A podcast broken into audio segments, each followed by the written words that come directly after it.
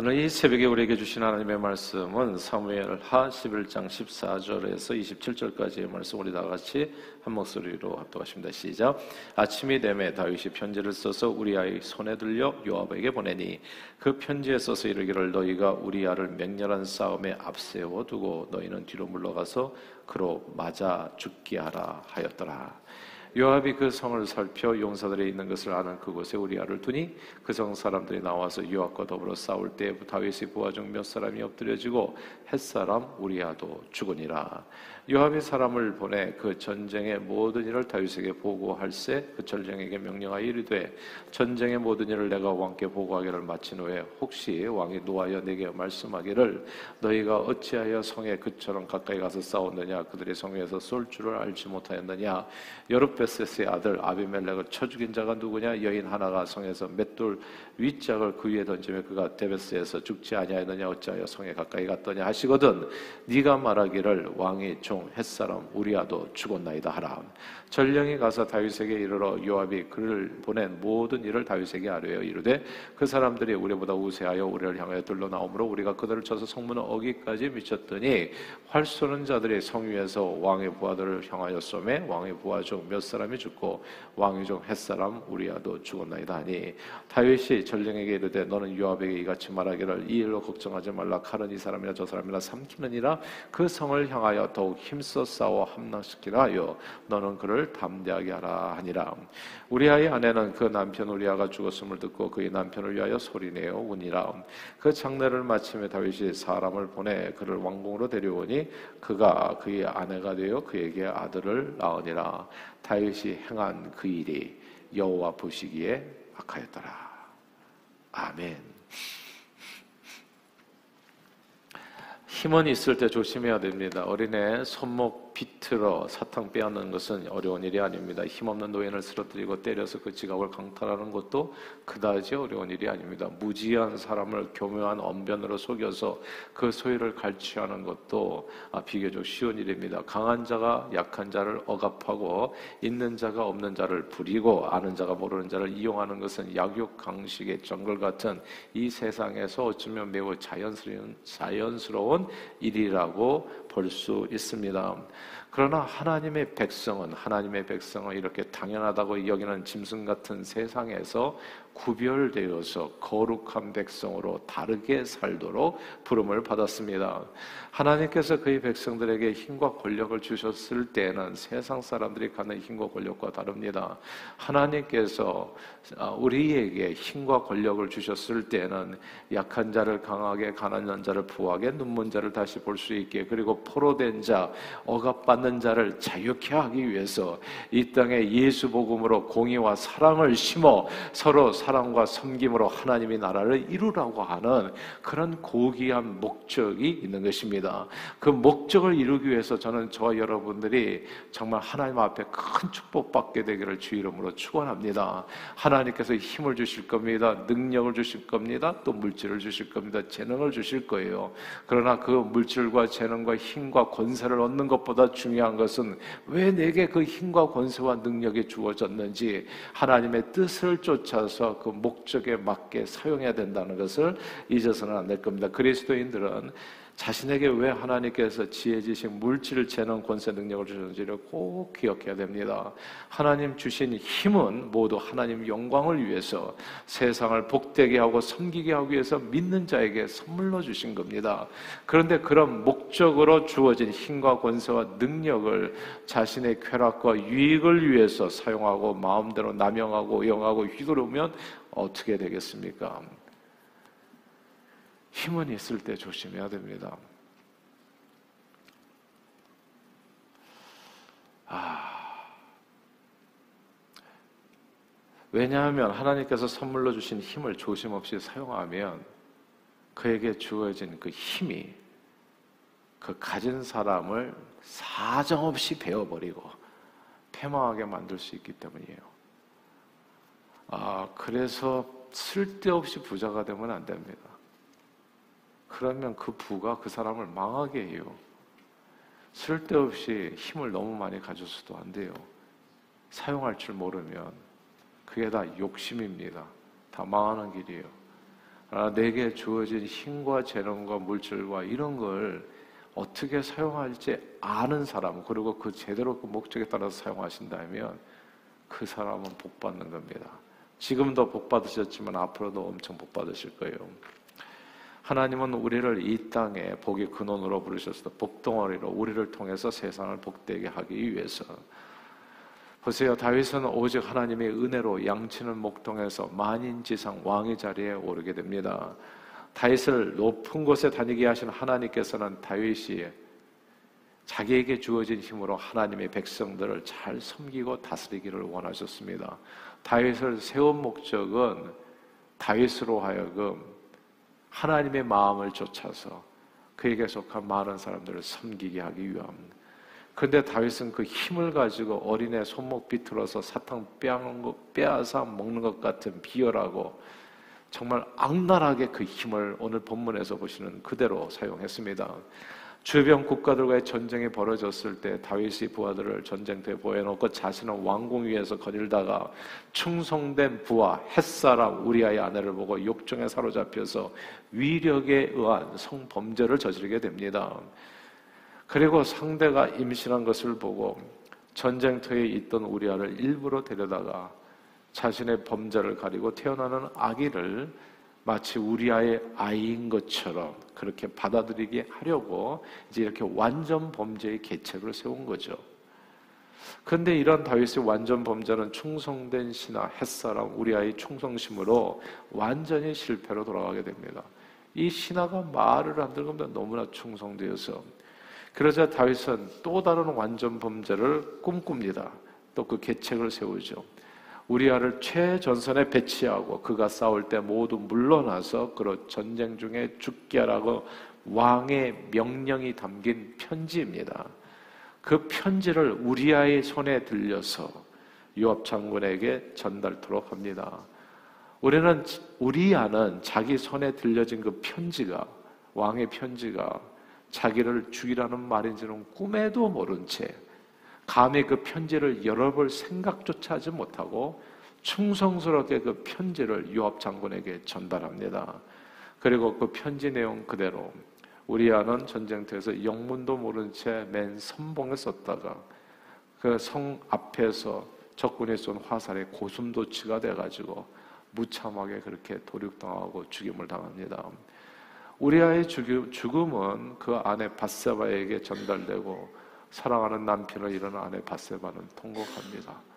위력에 의해서 당한 것도 너무나 억울한데 아, 그런데 이렇게 아내는 강간을 당하고 그러고 남편은 죽임을 당한 겁니다. 다윗의 편지는 요압 장군이 불태워버려서 이 세상에 왜 우리아가 죽었는지 아는 사람은 이제 요압과 다윗 외에 아무도 없습니다. 여기서 더 가슴 아픈 일은요. 우리아가 이스라엘 사람이 아니었다는 점이에요. 가나안 칠족 속 중 하나인 햇사람 우리아는 이방인이었어요. 외국인이었습니다. 이스라엘에 귀화해서 이스라엘 백성 중 하나님의 백성 중 한 사람으로 살겠다고 정말 애를 썼던 외국인 노동자였습니다. 나그네였어요. 우리아는 여러모로 약한 자였습니다. 만약에 우리아에게 이런저런 이스라엘 친척이 있었고 인맥이 튼튼했다면 이렇게 속절없이 말 한마디 못하고 이렇게 완전 번제 속에서 왜 자기가 죽는지도 모르고 죽임을 당하지는 않았을 거예요. 우리아가 햇사람이 아니었다면 유압 장군의 쉽게 다윗의 요구를 다 거기는 가족별로 돼 있거든요. 이스라엘 백성들은 패밀리예요, 패밀리. 패밀리아가 있었다면 이렇게 죽지는 않았을 거예요. 우리 아는 이스라엘 백성이 아니라 가족도 하나 없는 햇사람, 이방인, 이스라엘 내에 거주하는 외국인 노동자였습니다. 아내와 함께 오선도선 한번 잘 살아보겠다고 목숨을 바쳐 일하는 그냥 쉬는 시간도 여가 시간도 다 반납하고 하루 그냥 정신없이 그냥 열심히 일하는 그런 사람이었어요. 그런데 그렇게 인맥 없고 약한 사람, 밟아도 소리 한 번 낼 수 없는 사람을 다윗이 왕의 권위를 이용해 가지고 그 아내를 빼앗았다는 점이 무서운 겁니다. 그러니까 가장 안전한 사람 다 알았겠죠. 저 바세바가 누구냐? 남편이 누구야? 햇사람. 예. 이거는 밟아도 꼼짝도 못할 사람이에요. 그 사람을 선택했다는 거. 그리고 자기 뜻대로 안 되니까 그의 손에 살해 편지를 들려서 그가 전달한 편지로 그의 목숨을 빼앗았다는 점이 이렇게 수악하고 악랄할 수가 없습니다. 그러나 세상은 언제나 강한 자, 있는 자, 아는 자들이 다스립니다. 강한 자가 약한 자의 생명을 빼앗고 있는 자가 없는 자를 부리고 아는 자가 모르는 자를 이용하지요. 햇사람은 햇사람 우리아는 죽어도 눈을 감을 수 없는 그런 억울함 속에 목숨을 잃었습니다. 아무도 알아주지 않는 그런 삶을 살다가 너무나 억울하게 죽었어요. 누가 이 억울함을 풀어주겠습니까? 이 세상에 다 같은 편이에요. 역사는 강한 자가 쓰는 거예요. 그런데 꼭 기억하세요. 힘은 있을 때 조심해야 됩니다. 저와 여러분들이 오늘 이 아침까지 나와서 이 자리에서 기도할 수 있는 힘이 누구에게 주어져 있는지 제가 말을 할 때꼭 1절만 하라고 얘기를 해요. 아무리 좋은 얘기도 진짜 조심해야 돼요. 조심해야 돼요. 힘은 있을 때 조심해야 됩니다. 오늘 본문 27절입니다. 27절 읽어볼까요? 시작. 그 장례를 마침에 다윗이 사람을 보내 그를 왕궁으로 데려오니 그가 그의 아내가 되어 그에게 아들을 낳으니라. 다윗이 행한 그 일이 여호와 보시기에 악하였더라. 여호와 보시기에 여기다 밑줄을 쫙쫙 끄셔야 됩니다. 힘은 있을 때 조심해야 됩니다. 내게 왜 힘이 주어졌는지 그 목적을 꼭 기억하고 살아야 합니다. 하나님께서 우리 인생들에게 힘을 주신 까닭은 자신의 영달을 위해 약한 자를 이용하고 괴롭히고 억압하고 속여 빼앗고 죽이라고 준 것이 아니라 이 세상 모든 사람들을 사랑하고 섬겨 세워 행복을 추구하고 살 수 있는 그런 아름다운 세상을 하나님 나라를 이 땅에 만들라고 주신 겁니다. 나 혼자 배 터지게 잘 먹고 잘 살게 하기 위함이 아니라 주변 사람들을 돌아보라고 주신 힘과 재능과 능력과 권세인 겁니다. 그런데 사람을 살리라고 구하라고 주신 힘을 이용해서 사람을 죽인다면 어떻게 되겠습니까? 그러면 꼭 기억하셔야 될 게 이거예요. 여호와 보시기에 악하였더라. 예. 그러면 판도라의 상자가 내 눈앞에서 열리게 됩니다. 힘을 오용하고 남용한 자에게 주어지는 하나님의 심판입니다. 성경에 보면 여호와를 경외하는 것이 지혜의 근본이라고 얘기해요. Fear of the Lord. 여호와를 두려워하는 것이요. 저는 죄 지을 때 저와 여러분들이 정말 하나님을 두려워할 수 있게 되기를 바래요. 주님을 두려워하십시오. 하나님 앞에서 정직하게 하고 그 다음에 무엇보다도 선하고 착하게 살려. 착하게. 다른 사람을 괴롭히지 말고 말을 하더라도 항상 선한 말로 은혜를 끼치고 사람을 살리는 사람을 절망케 하지 말고 사람에게 희망을 주고 위로를 주고 사람을 살리는 그런 사람들이 여러분들 다 되시기를 바래요. 이게 마음이 착해야 돼요. 하나님께서 보시거든요. 오늘 본문 이후로 다윗은 끔찍한 고통을 죽을 때까지 당하게 됩니다. 힘은 있을 때 조심해야 돼요. 지난 5년간 대한민국에서 산업재해로 목숨을 잃은 노동자의 수가 거의 600명입니다. 산재 사고를 당한 건수는 4만 5천 건. 산재 사고로 목숨을 잃은 사람들 중에 8명 중에 1명이 외국인 노동자입니다. 고용 불안, 언어 미숙으로 제대로 문제 제기도 못해요. 우리아처럼 햇사람 우리아처럼 죽으면 그냥 억울할 뿐입니다. 안산에 이 신체 이렇게 외과가 가장 거기가 기술이 발달해서 단대가 아니라 외국인 노동자가 가장 많은데 외과가 가장 발전해요. 자꾸 몸이 훼손되는 거거든요. 외국인들을 이방인들을 마치 본문의 햇사람 우리아처럼 가장 위험한 현장 안전 장비도 없이 일선에 배치하고 다 뒤로 물러가는 겁니다. 외국인 노동자는 대한민국 전체 노동시장에서 겨우 3.8%인데 사망자 비율은 무려 11%입니다. 3배가량 높아요. 산재보험 가입률도 낮아서 사고가 나도 죽어도 어디 하소연하지 못하는 우리와 같은 사람이 한둘이 아닙니다. 강제 퇴거를 두려워해서 임금 체불 등을 당해도 부당한 일을 겪어도 신고하지 못하고 열악한 노동 환경에 개선을 요구하지도 못합니다. 죽는 사람이 당하는 사람이 늘어나는 겁니다. 그러나 힘은 있을 때 조심해야 됩니다. 강한 만큼 있는 만큼 아는 만큼 잘난 만큼 하나님께서 우리 모두에게 물으시는 책임도 크다는 것을 꼭 기억해야 됩니다. 복을 달라고 기도하기 전에 내가 복을 받으면 무엇을 할 것인가를 생각해야 돼요. 성전 건축의 이만한 성전 건축보다도 그 성전 건축을 통해서 하나님께서 우리에게 주시는 책임이 얼마나 크고 무거운가를 이거를 생각할 수 있어야 되는 겁니다. 신앙 생활은 두 가지. 하나님을 목숨 다해 사랑하는 거, 그리고 사람을 사랑하는 겁니다. 하나님께서 내게 베푸시는 모든 은혜와 축복은 나 자신이 아니라 나를 통해서 이웃을 복되게 하는 명령입니다. 눈을 감기 전에 꼭 하셔야 될 일이 있어요. 재산을 남기고 가실 겁니까? 힘을 남기고 가실 거예요?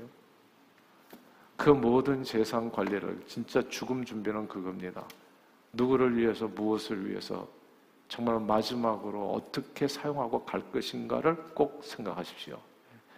유언을 제대로 하세요. 유언을 마지막 순간을 생각하고 사셔야 오늘을 치열하게 제대로 사실 수 있습니다. 내게 있는 힘이 누구를 위해서, 무엇을 위해서 주어져 있는지, 내게 있는 물질과 소유와 권세가 도대체 그 목적이 무엇인지, 세상 사람들 그걸 휘두르고 자기 자신을 위해서 살라고 얘기하는 그렇게 아는 것이 세상 사람, 하나님 없는 사람들, 어리석은 사람들. 그러나 하나님 있는 저와 여러분들은 다른 겁니다. 하나님께서 내게 베푸시는 모든 은혜와 축복은 나 자신이 아니라 나를 통해서 이웃을 복되게 하는 명령입니다. 누구의 눈에 다른 사람의 눈에 고통의 눈물이 아니라 감격의 눈물을 흘리게 하는 것이 저와 여러분들에게 주어진 이 땅의 사명입니다. 그러므로 오늘도 주어진 힘과 재능과 권세로 서로 사랑과 섬김을 실천하는 저 여러분들이 다 되시기를 바랍니다. 특별히 가난하고 약한 자들을 배려하고 섬겨서 또 우리 주변에 외국인들, 불우한 사람들이 있잖아요. 많이 살펴주십시오. 모두 함께 그렇게 더불어서 멋진 하나님의 나라를 이 땅에 이루어가는 일에 존귀하게 쓰임받는 저와 여러분들이 다 되시기를 주 이름으로 축원합니다. 기도하겠습니다. 하나님 아버지, 우리 아이 손에 들린 편지는 그를 죽음으로 몰아넣는 다윗의 악랄한 개교였습니다. 여호와는 나의 목자시니 내게 부족함이 없다고 놀이했던 그 사람이 오늘 본문에 진짜 이 사람인지 의심이 될 정도입니다. 사람은 누구나 마음에 선과 악을 공존하여 함께 더불어 가지고 살아가는데 하나님 오늘 이 말씀이 우리에게 경종이 되어서 우리로 하여금 깨우치게 해주시는 데는 힘은 있을 때 늘 조심하는 저희들 되도록 축복해 주옵소서.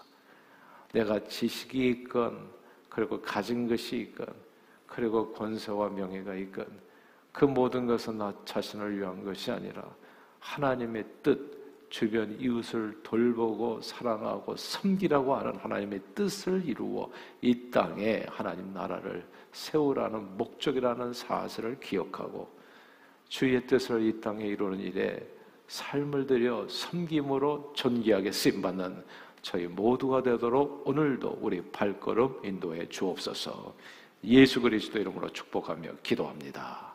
아멘.